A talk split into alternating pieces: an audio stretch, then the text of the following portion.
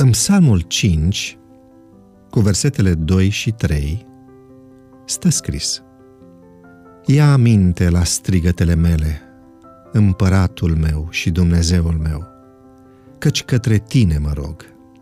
Doamne, auzim glasul dimineața. Dimineața eu îmi îndrept rugăciunea spre tine și aștept. Care sunt primele lucruri pe care le faci dimineața când te trezești?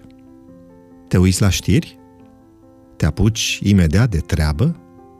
Iei în mână o carte de citit, poate chiar Biblia?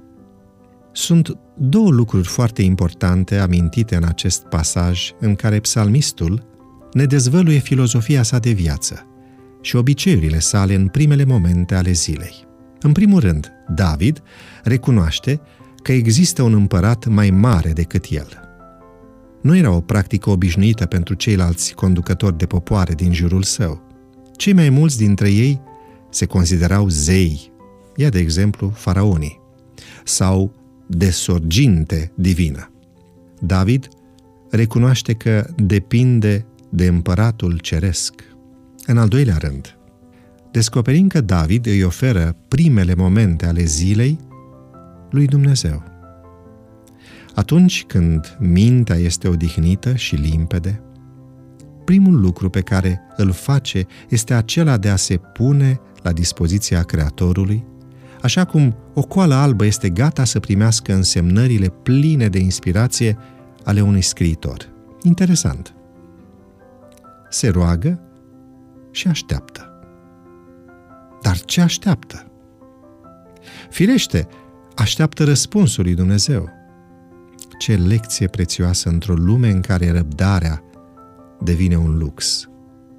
Din păcate nu mai știm ce înseamnă lucrul acesta.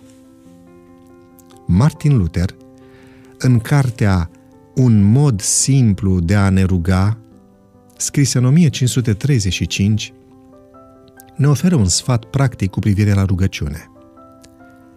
El recomandă ca rugăciunea să fie prima îndeletnicire a dimineții și ultima a serii. Păzește-te cu atenție de acele false și amăgitoare idei care îți spun hm, mai așteaptă un pic, mă voi ruga într-o oră, prima dată să fac asta sau cealaltă. Astfel de gânduri te îndepărtează de la rugăciune spre alte treburi care îți captează atât de mult atenția, încât nu se mai alege nimic din rugăciunea pentru acea zi.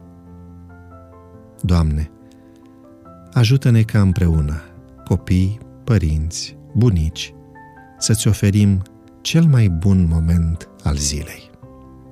Pune deoparte un timp de calitate pe care să-l petreci cu Dumnezeu.